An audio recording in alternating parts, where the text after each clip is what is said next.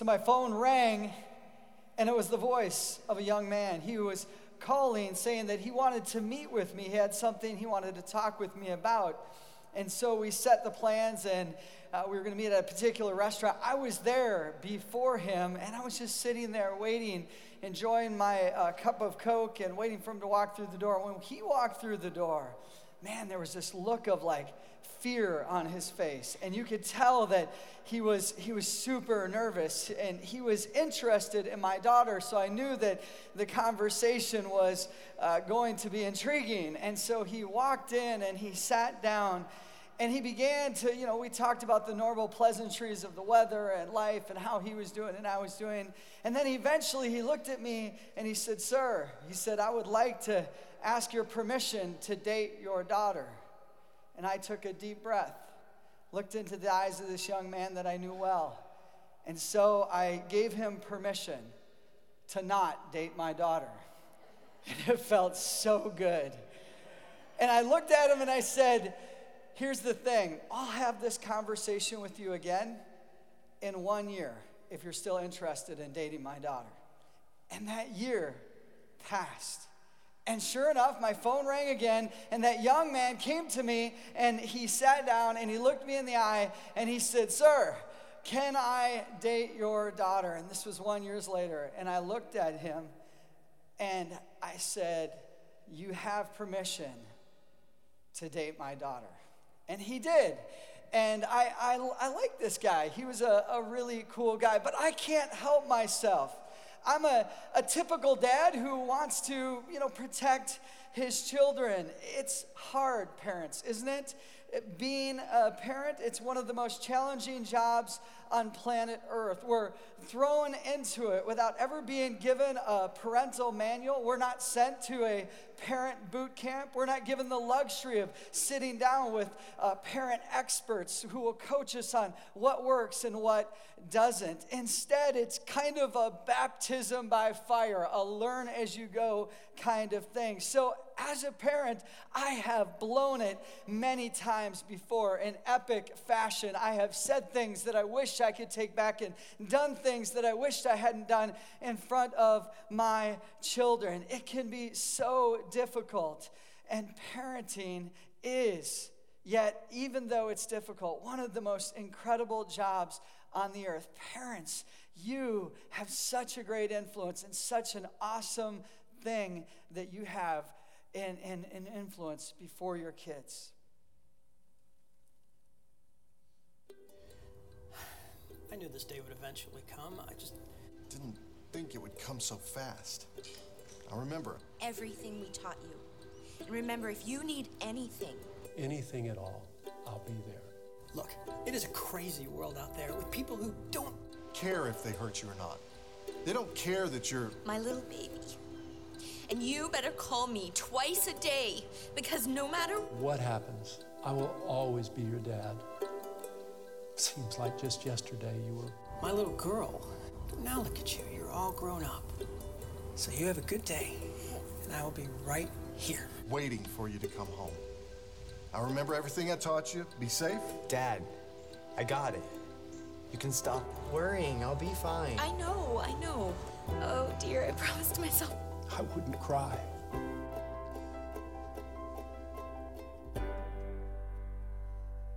So one day, a little girl was sitting and she was watching her mother do the dishes at the kitchen sink. She suddenly noticed that her mom had several strands of white hair sticking out in contrast against her black hair. She looked at her mother and inquisitively asked, Why are some of your hairs white, Mom? Her mother replied, Well, sweetie, every time that you do something wrong and make me cry or unhappy, one of my hairs turns white. The little girl thought about this revelation for a while and then she said, Mommy, how come all of grandma's hairs are white? As you know, we are in a series on Colossians called Unparalleled, and we're continuing this series with a look at unparalleled parenting. What does great parenting look like? And what advice does the Bible give on what we should be teaching our children? What should we do to keep our kids safe from boyfriends who potentially might only want thing, one thing, or car crashes that could not only damage the car but could hurt themselves, and even things like broken hearts? Naturally, we as parents, we are concerned about sheltering our children from the evil that could come at them from the outside, and rightfully so. Yet there are some parents who don't seem to be concerned. There are parents who do everything but parent, either through absenteeism or all out irresponsibility. They fail on many levels as a parent. And that's what I love about what Dr. Ted Roberts said. He said, There are no illegitimate children, only illegitimate parents. And so I think we all can agree on what parenting is not, but what does great parenting look like from parents who legitimately work hard at parenting? Well, here's the key.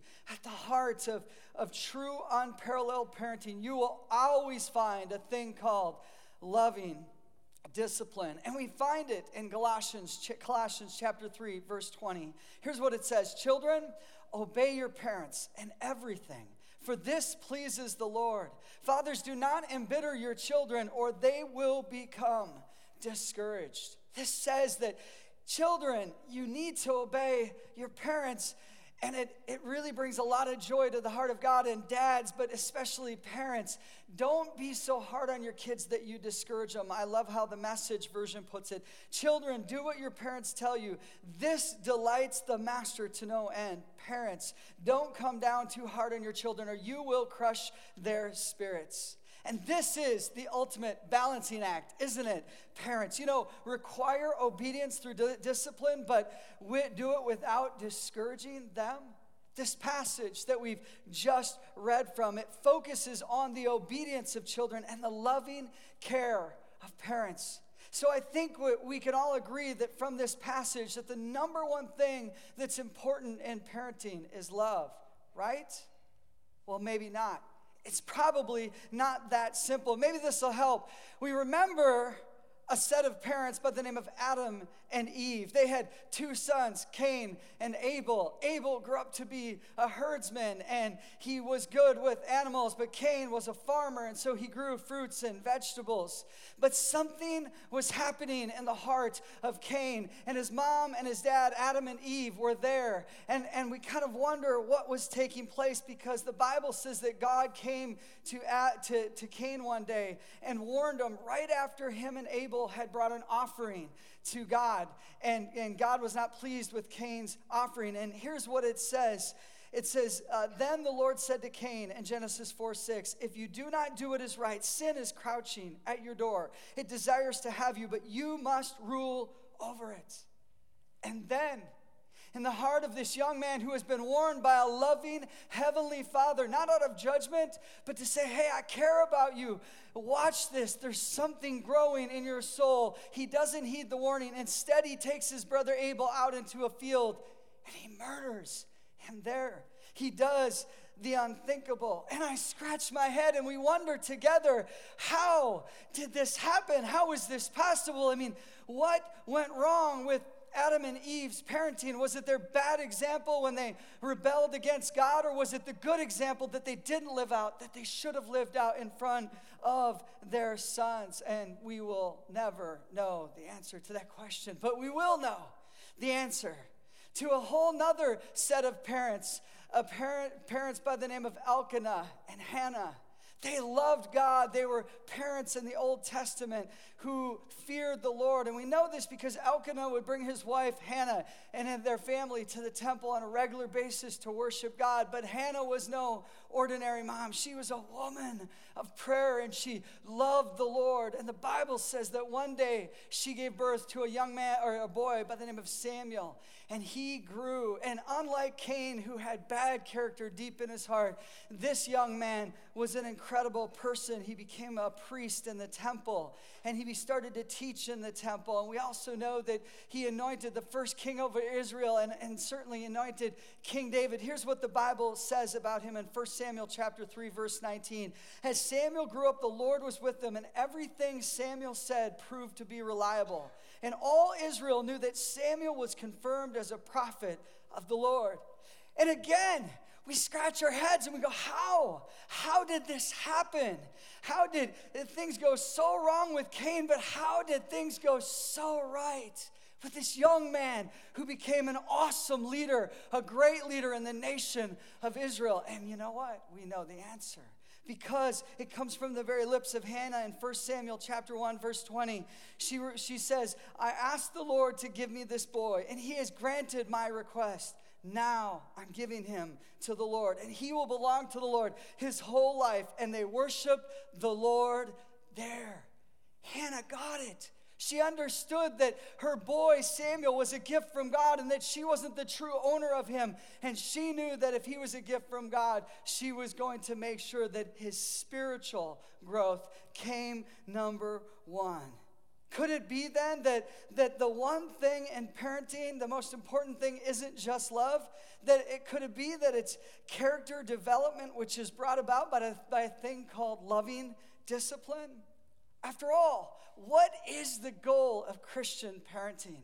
Wouldn't it be cool if we could bring our Heavenly Father God in here up on stage this morning, kind of like Matt Lauer does on the Today Show, and he interviews people? Wouldn't it be cool if we could interview God this morning and we said, God, what is, what is the most important thing that you would want all of these grandmas and grandpas, all of these aunts and uncles, and all of these parents to know when it comes to raising young ones? And you know what? We wouldn't even have to ask that question, do we? because you know the answer. I know the answer. God would immediately look at us and if he, he, would say, the number one thing is that they would raise their children to love Jesus and to serve him as Lord. Am I the only one that's here this morning? That's good preaching. to raise your children to love Jesus.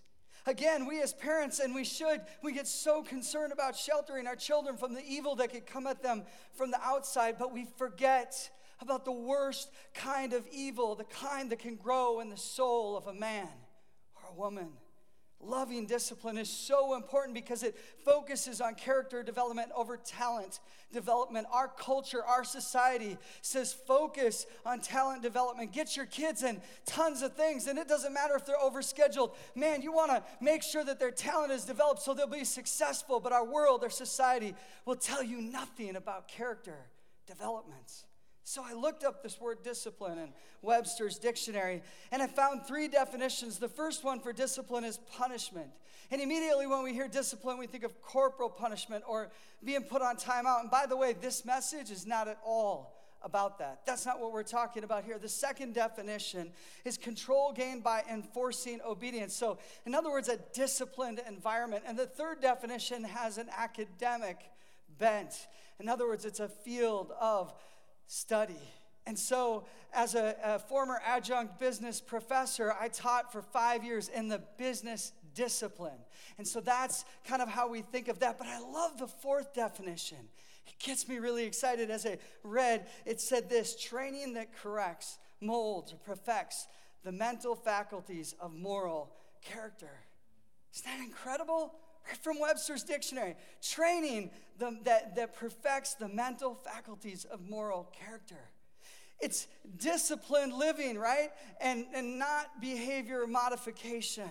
We think of somebody who goes to the gym six days a week and we say, wow, he or she has a disciplined lifestyle. When we think of a parent who wakes up every day and grabs their Bible and opens it up and cries out to Jesus because they know they are spiritually bankrupt without him, we would say that that parent has strong spiritual disciplines. And so, we're not talking at all in this message about physical discipline, but the noise it's a fever pitch, isn't it? Our culture continues to scream at us here's what you need to focus on when raising your children. It says things like be sure you have fully developed the talent of your kids by the time they're 18 so that they will be sex- successful. And so we've done that. We've clearly outlined talent goals for our kids. But I got to ask you, it's bubbling up inside of me. Where are the spiritual goals for those, these soon to be young adults that we raise and send out into this world? Why is character and development more important than talent development? Again, we forget that the worst kind of evil is the kind that can grow in the soul of a young man or a young woman. Jesus hit on that when he said these words What will it profit a man if he gains the whole world but loses his soul? Jesus was trying to say that a man or a woman can have tons of talent and be super successful but still be lost. Again, it's important to think about what does unparalleled parenting what does it look like? Well the heart of it this is key is applying loving discipline in other words training to build moral character. And ultimately the goal is that our kids would love jesus and serve him as lord. So how do we know this how do we know this to be true? Well, because it comes from the very heart of our heavenly Father. In Proverbs 3:12, it says, "My son, do not despise the Lord's discipline and do not resent his rebuke, because the Lord disciplines those he loves. As a son, a father the son he delights in." Here, we are told how good this is, that God is claiming us. And when those difficult curveballs come, those tests, those hard times in your life, and it's discipline, God is trying to grow us. Instead of saying, God, what are you doing to me? We need to be saying, God, thank you for this tough time. What are you trying to teach me? But this concept, of course, is taken even deeper when the question is asked in Hebrews 12 7 Who has ever heard of a child who is never disciplined by its father? Why? Because when a child isn't disciplined by its father or mother and it becomes adult, it grows into an out of control adult. But he goes on and he says, For our earthly fathers disciplined us for a few years, doing the best they knew how. But God's discipline is always good for us so that we might share in his holiness. No discipline is enjoyable while it is happening. It's painful, it hurts. But afterwards, there will be a peaceful harvest of right living for those who are trained in this way. I love this passage. What does it say? It says that when we are disciplined by our Heavenly Father, we get to share in His holiness. It's a good thing. That's why it says in James to rejoice when we go through trials, because we're being purified, but then it says we're going to have a harvest of right living, of righteousness. You know, it's kind of like your front lawn when it comes to parenting. You could have this green grass in your front lawn, and 50% of it could be weeds. And so you could say, Well, that's okay. You know, I'm, I'm going to I'm to stay ahead of this because I have a lawnmower and I'm just gonna I'm just gonna mow over those weeds and constantly stay on keep them the same size as my my grass, so that when my neighbors walk by, hopefully they won't notice that 50% of my lawn is weeds. You you could do that, or you could grab some weed killer and you could spray poison on the weed, weeds themselves. And this poison would go deep down into the roots and kill it at its roots and keep those weeds from taking over your lawn. And the same way with our children. You know, we could be like, oh, I'm not doing this right now. And, and our, our child is melting down in public and they're freaking out. We're like, no, I'm, I'm not having this high heard conversation. And we reach to buy something for them to kind of shut them up and keep them quiet. Or we could say, you know what? No, I'm not walking through this door because if I go through the door of my teenager's room right now, man, there is going to be drama for the next several hours and it's going to be so difficult. You know, parents, we could avoid the hard conversations right now. But you and I both know that if we do that when they're 32 and they're living in our basement, we're going to have to have many hard conversations. But if we do what we need to do, if we have those hard conversations now in the midst of public, if we walk through that door, and even though it isn't fun and yeah, it makes that night difficult, if we have those hard conversations later on, we won't be having very many hard conversations. I want to introduce you to my family. Here I have a, a son and a daughter, and this is my wife, Dawn. This is my son, Alex, in the upper left hand side. Uh, he's 22, my daughter is 20. Um, and, and you guys, you probably recognize the, the bald weirdo guy up there. Anyway, but the, the good looking guy, that's my new son. Uh, he just married my daughter on October 1st. But I got to be honest with you, when you see pictures like this, you go, whoa boy, that's a family. They kind of look like they have it together. And we put these on Facebook, right? They're legitimately on Facebook. We're all like, oh, they got it too. Don't believe it, all right? Honestly, I'm a dad who has blown it many times, epically, just, oh my gosh, wanting to run and hide. And you know what? My kids, my wife, we're not perfect. In fact, my son, from the time he was 14 till about 17, he's an engineer, super intelligent guy. He's a communicator like me. And at about 14, he decided that we didn't really know much. And uh, he began to tell us all the things that we didn't know. And so we had some moments there. You, parents, you know what I'm talking about, right? I mean, we had some tough years there. And my daughter, same thing, you know, in those teenage years where, you know, drama with my son, drama with my daughter. And it was hard. But we had those hard conversations. And now I'm grateful that not only, not only is it healthy to not have them, but I don't have to have those, not because we're a perfect family, very much not perfect, failed constantly, but we had that opportunity. Parents, your role, aunts, uncles, grandmas, and grandpas, your role is so important as they're growing up right now and what's going on inside of their hearts. So, how can we raise our children with loving discipline? Loving discipline that is focused on character development with the ultimate goal of having our children love Jesus and serve Him as Lord. How can we do that? Well, I had told you earlier that there isn't a manual for raising children, but I was wrong. That's what I thought. And here's why. For so many years, here, here's the problem I didn't realize that the manual for raising children had the name Bible on it. But the truth is, parents, unparalleled parenting, you have the ability to raise incredible children. Why? Because everything you could ever need or want to raise your children is right here. And you know what? God has picked the perfect people to raise those kids. When you epically fail, Craig, in front of your kids and, and you blow it, you're perfect. You're exactly what they need. When you own it and you claim it and you say, you know what, I make mistakes too. And they understand the grace and the love of God. So, what are the most important things that we should be teaching our children from this parental manual? Well, the first one is so important it's teaching them that true identity can only be found in Jesus and in deep community. Why? Because we turn on the TV and every commercial says, if you have this, you're going to have joy and, and we have the six, but then the seven comes out, and the six then isn't as making us as joyful as it once was, and we got to get the next thing.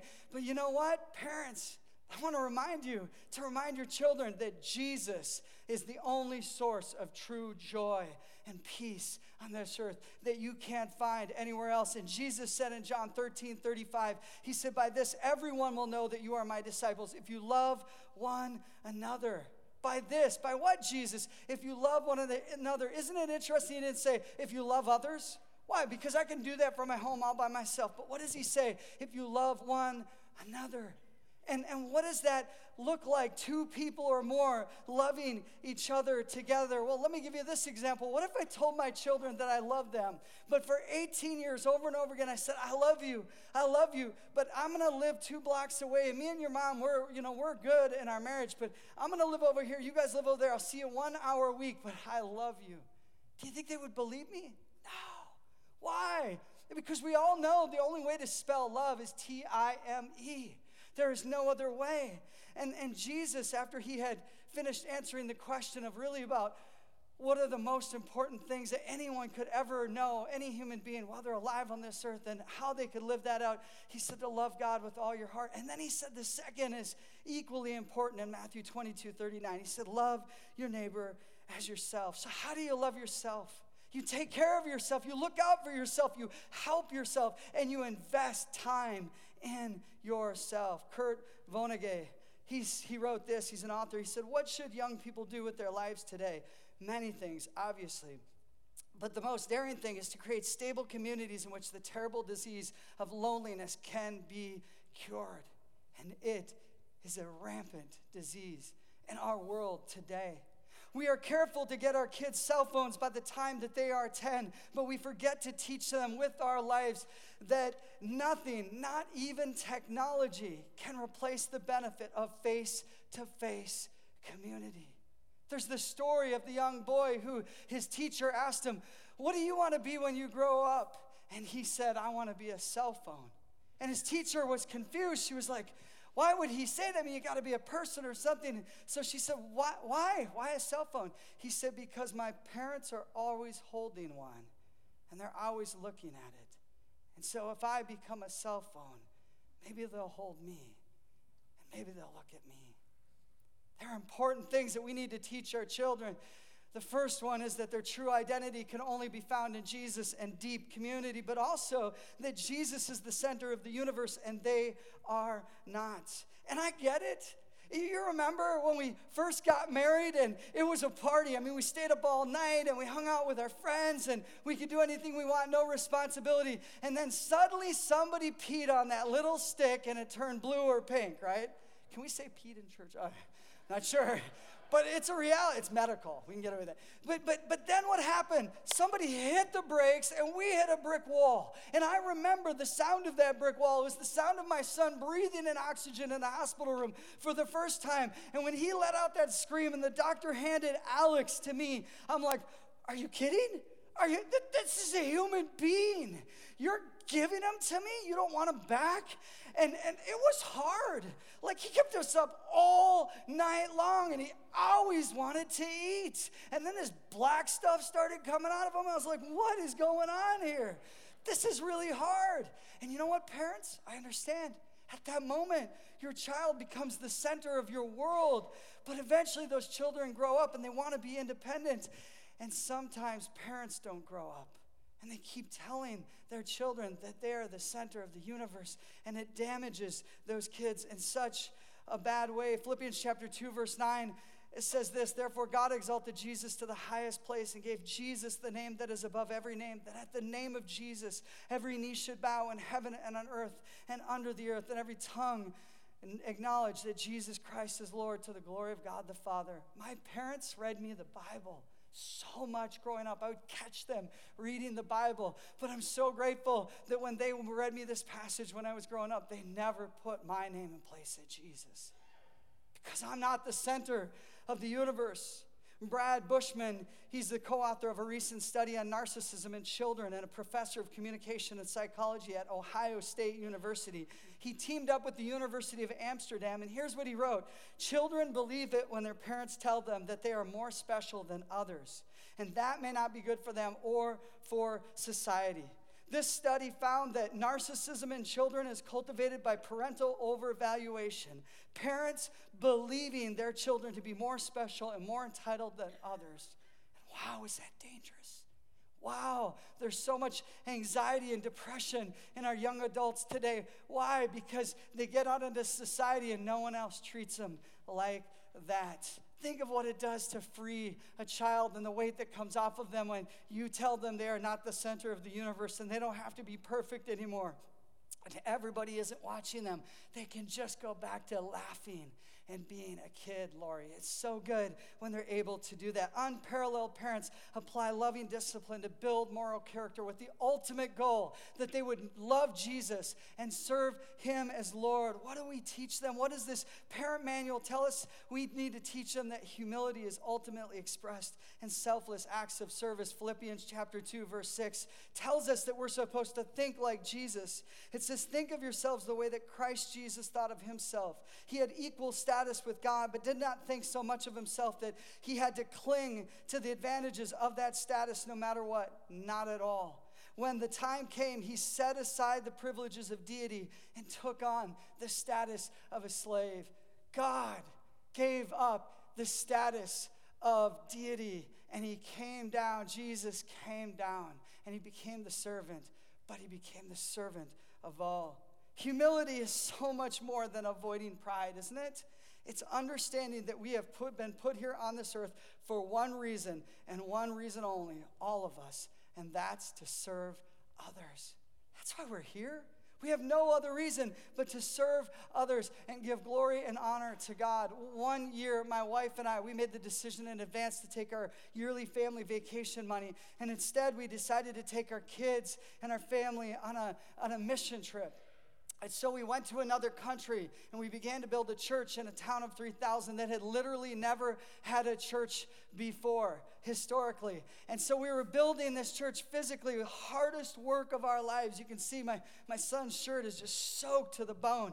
Hard work. And we're halfway through our time there. We're in a, a neighboring building. They've brought in a buffet of lunch for us. They shut the doors so that our team could sit there and eat lunch together in, in privacy. And, but, the, but the windows there were kind of open. And so there were little kids. They were saying a bunch of things and they were reaching their arms through the windows. And, and they had these disturbed look on their faces. And I was engrossed in a conversation. I saw it, but didn't really think much of it. But my son and my daughter were sitting there eating their food with one of the nationals. And they said, they said eh, to her, they said, well, what are those kids saying over and over again? She said, oh, don't worry about it. This is really good food, isn't it? Eat your food. And, and, and my son and my daughter, they, they couldn't shake it. And so they asked her again, they said, what are they saying?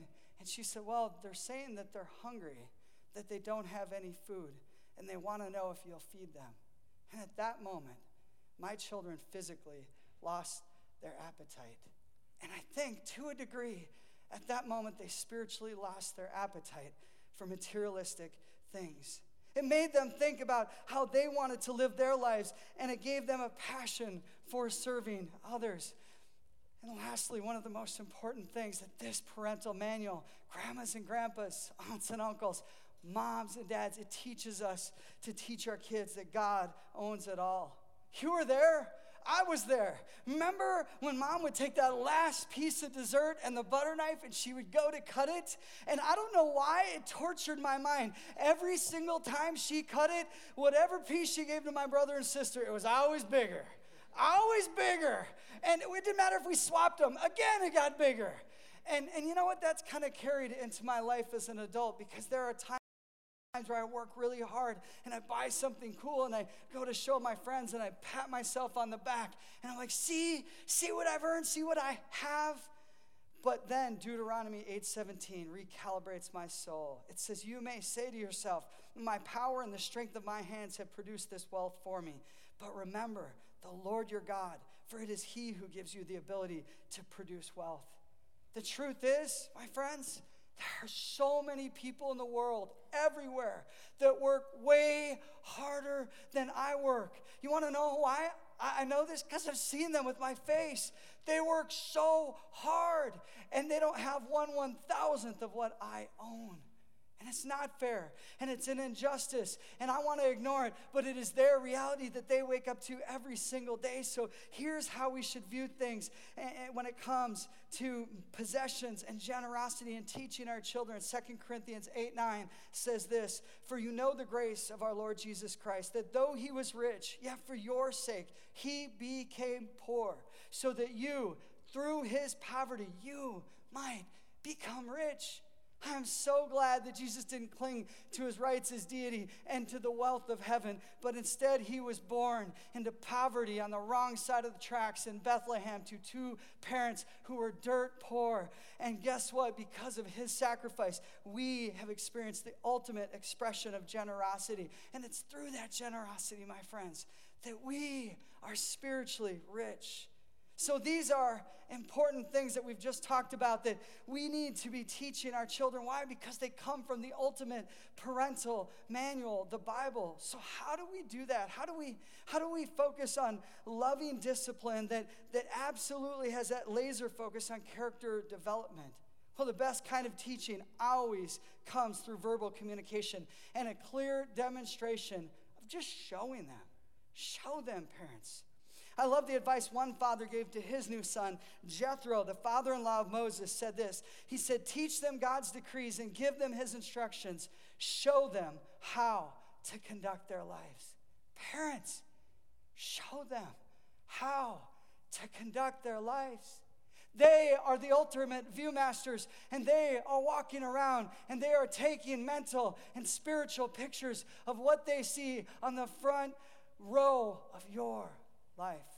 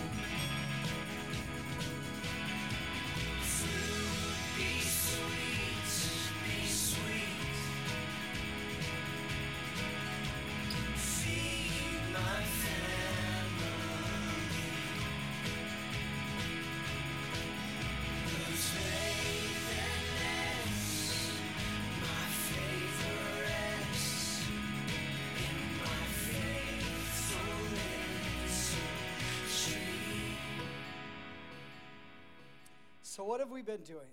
What have I been doing? For the last 30 minutes, I have been talking to a room full of children. That's what you are. We are all children, grown up in adult bodies, but more importantly, you are children of God. You are His and He loves you. And parents, you have so much influence. You have the ability to, to impact your children. You are under their microscopes and they are learning the most about God from you right now. That's why, in closing, we need to ask questions of ourselves Have I found my true identity in Jesus and a deep community? I need to ask Is Jesus the center of my universe? I need to ponder Am I consistently gaining more humility through selfless acts of service? And I need to answer the question Who owns all that I have been given, God or me? Let's pray. Heavenly Father, I pray a blessing over these aunts and uncles, these grandparents, God, these, these parents. Lord, they love their kids, they would die for their kids. And they do in so many ways every day. Encourage these parents that the tough conversations are worth it. There's a payoff. But God, I also pray that you would bless those parents who, God, they did the best that they knew how. And, and they taught out of your parenting manual, but their kids have gone astray. Heal the hearts of those children, we pray. Bring them back to Jesus and encourage those parents who are not failures, but God, who are your children that you love dearly. It's in your mighty Son's name, Jesus, we pray. Amen.